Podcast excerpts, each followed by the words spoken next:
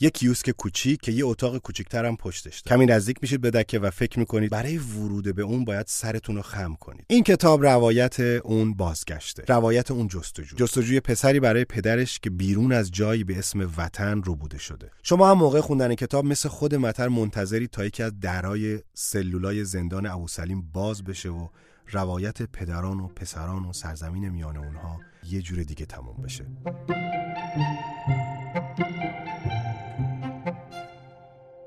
من فرشید نجاریانم و شما به پادکست آوانگارد گوش می‌کنید. تو پادکست آوانگارد من بهتون کتاب معرفی می‌کنم.